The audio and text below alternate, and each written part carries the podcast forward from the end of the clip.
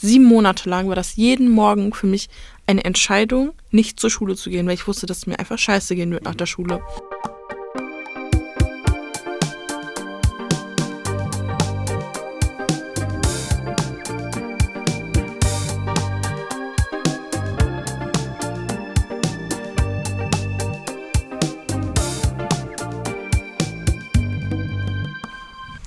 Hallo. Hi, Ich hoffe, euch geht's allen gut. Heute gibt's einen neuen Podcast von mir, Göcki und. Matti.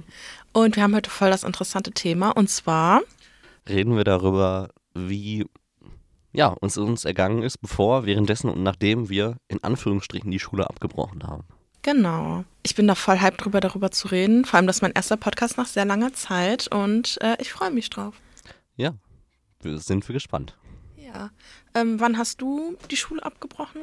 Ähm, nach der Q1, also ähm, in der gymnasialen Oberstufe, nach der Q1 bin ich abgegangen, äh, weil es einfach nicht mehr ging Mhm. und habe dann ein FSJ gemacht, hier bei Salon 5.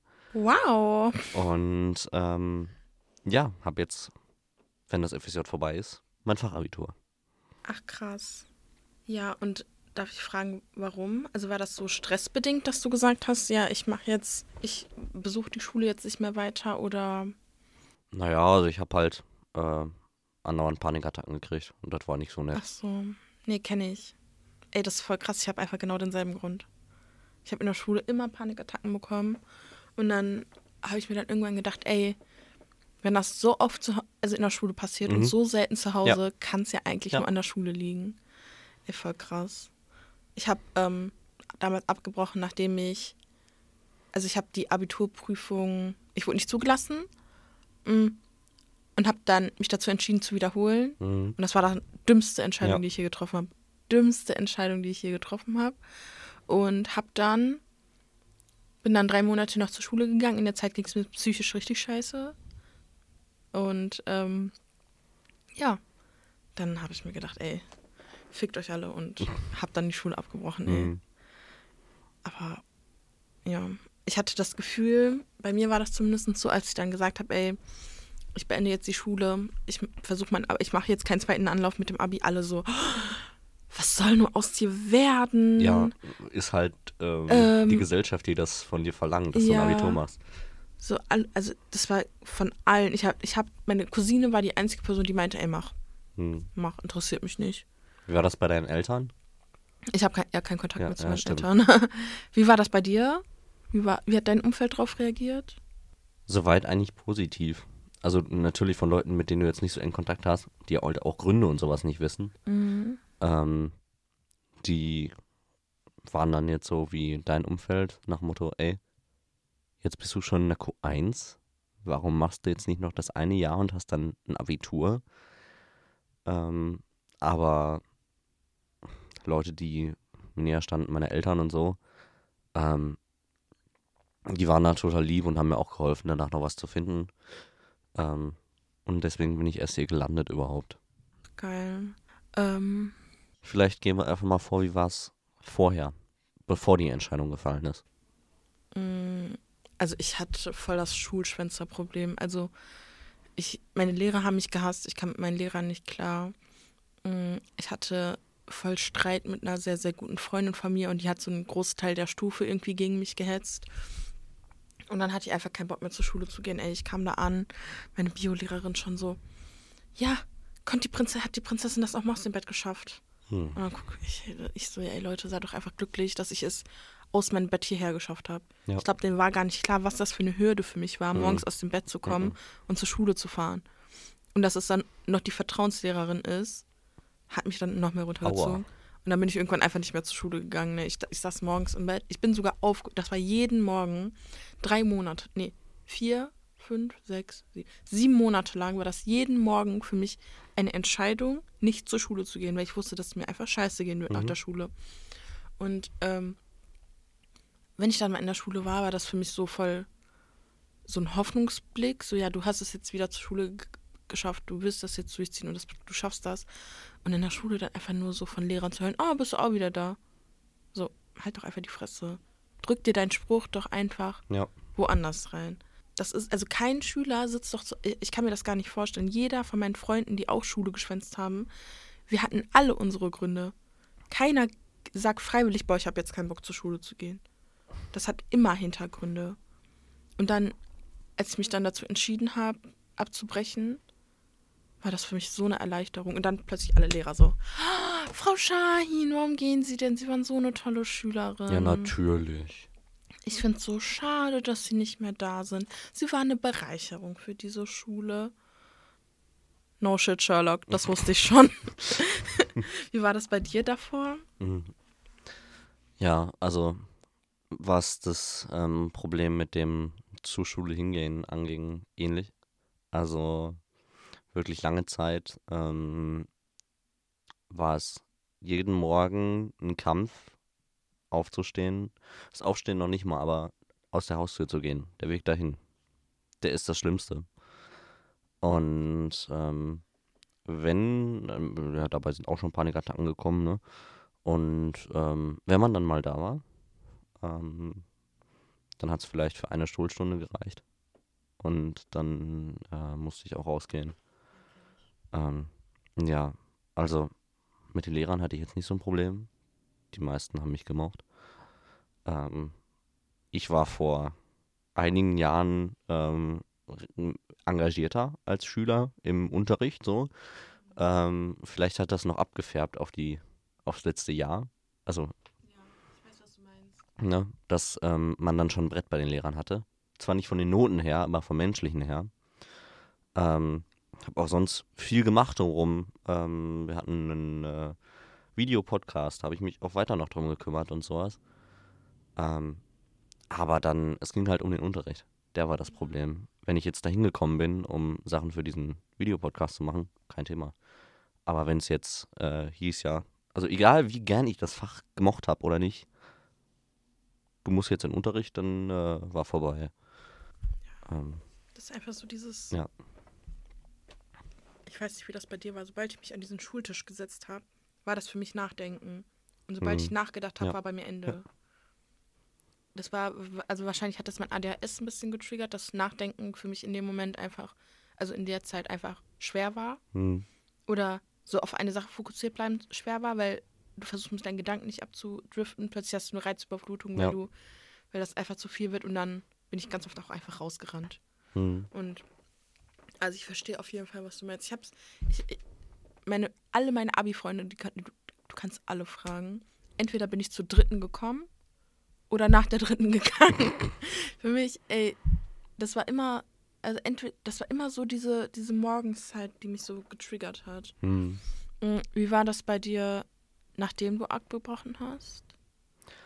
Weil, also jetzt Ja. Salon 5, ich habe, also unsere Schreibtische sehen ein bisschen aus wie Schultische, aber sonst ist ja eigentlich nichts Schulrelevantes. Wie ist Hm. das für dich jetzt da gewesen? Also, es war auf jeden Fall ein wichtiger Punkt, dann am Ende zu sagen, so geht das nicht weiter. Ähm, da muss jetzt was anderes kommen. Und dann steht natürlich erstmal im Raum, was machst du dann?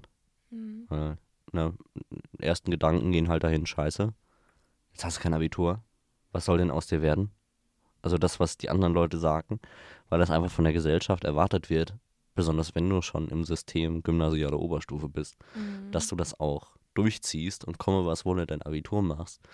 Aber wollen wir mal ehrlich sein, ich hatte am Ende null Punkte in Mathe, ein Punkt in einigen anderen Fächern und so. Äh, das wäre halt nichts geworden mehr. Auch Nee. psychisch nicht. Und ähm, ja, und dann habe ich mich in, auf jeden Fall entschieden, irgendwie mit meinen Eltern zusammen, das reicht jetzt. Wir gehen jetzt ab. Und Gemeinsam von der Schule. ja, also ich gehe von der Schule runter und also die haben mich dabei Ja, immer da ist unterstützt. die Unterstützung. Ja. Und ähm, dann haben wir gemeinsam gesucht, was kann ich dann machen. Und weil ich ja die Q1 äh, noch fertig gemacht habe, auch wenn ich verdammt viele Überstunden im zweiten Halbjahr hatte. Ähm, Überstunden. äh, Überstunden. Fehlstunden. Boah, ich bin, ich bin in der Arbeit drin hier gerade. ja, Scheiße. Fehlstunden. Verdammt viele Überstunden habe ich auch. Aber Fehlstunden ähm, habe ich trotzdem irgendwie einen Schnitt von 2,8 im Gesamtjahr gehabt. Und das ist jetzt mein Fachabiturschnitt. Und einfach, ich wusste vorher auch gar nicht, dass es die Möglichkeit gibt. Also, dass man, du machst elf Jahre Schule und dann hast du eigentlich noch dieses Jahr, toll, ähm, ein Jahr, dann hast du Abitur. Aber man könnte auch jetzt direkt abgehen und ein Fachabitur kriegen, indem Ja. man eine FSJ macht.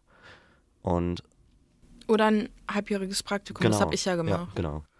Und das bietet einfach Möglichkeiten, von denen man gar nicht drüber nachgedacht hat. Und dann Ja. auch die weit reich, das, wie weit das von dem FSJ reicht. Also ich bin jetzt hier bei Salon 5. Salon 5 ist jetzt nicht ein Krankenhaus oder äh, Nee. Altenpflegeeinrichtung oder sowas. Also nicht das klassische FSJ. Ja, ein guter Freund von mir hat auch die Schule abgebrochen und ist danach ins Ausland zum FSJ gegangen. Ah, ja. Der war in Spanien. Und da hat, was hat der da gemacht? Ich glaube, äh, Tourmanagement oder so. Oder Tourguide, also Tourmanagement Guide. Also der war in so einer Firma und hat dann die Leute durch die Firma geführt. Hm. Und hat dann auch gutes Geld verdient, seine Wohnung wurde auch bezahlt, alles Mögliche.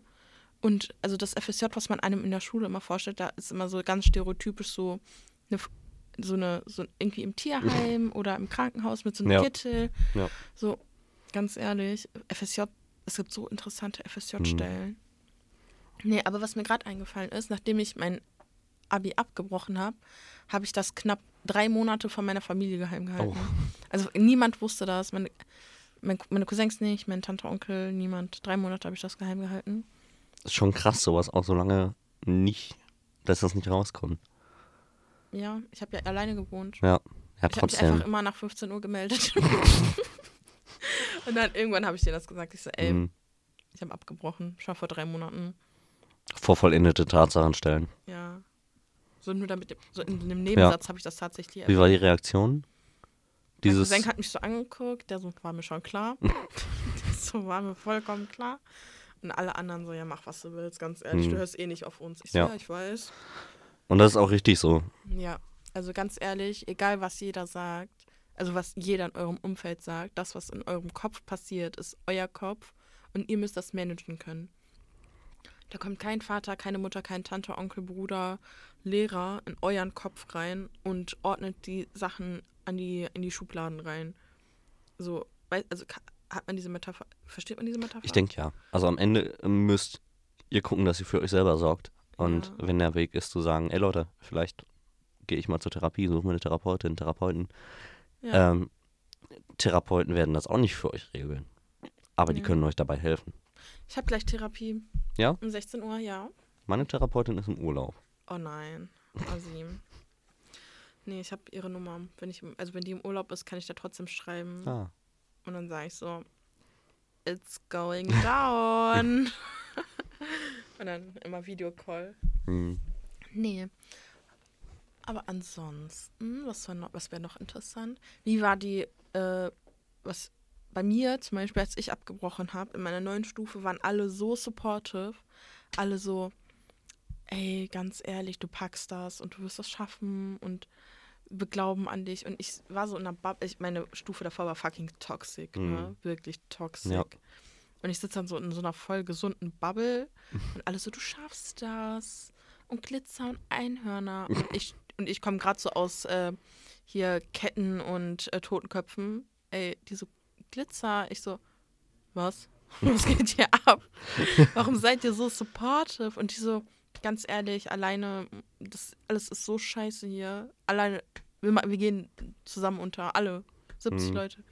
Ich stehe da so, ich so, scheiße, Alter. Da bin ich hinterher auf deren Abi-Feier gegangen. Und alle so, ey, das war so schade, dass du gegangen bist. Ich so, ich weiß. Ich weiß, Bruder. Bereust du das?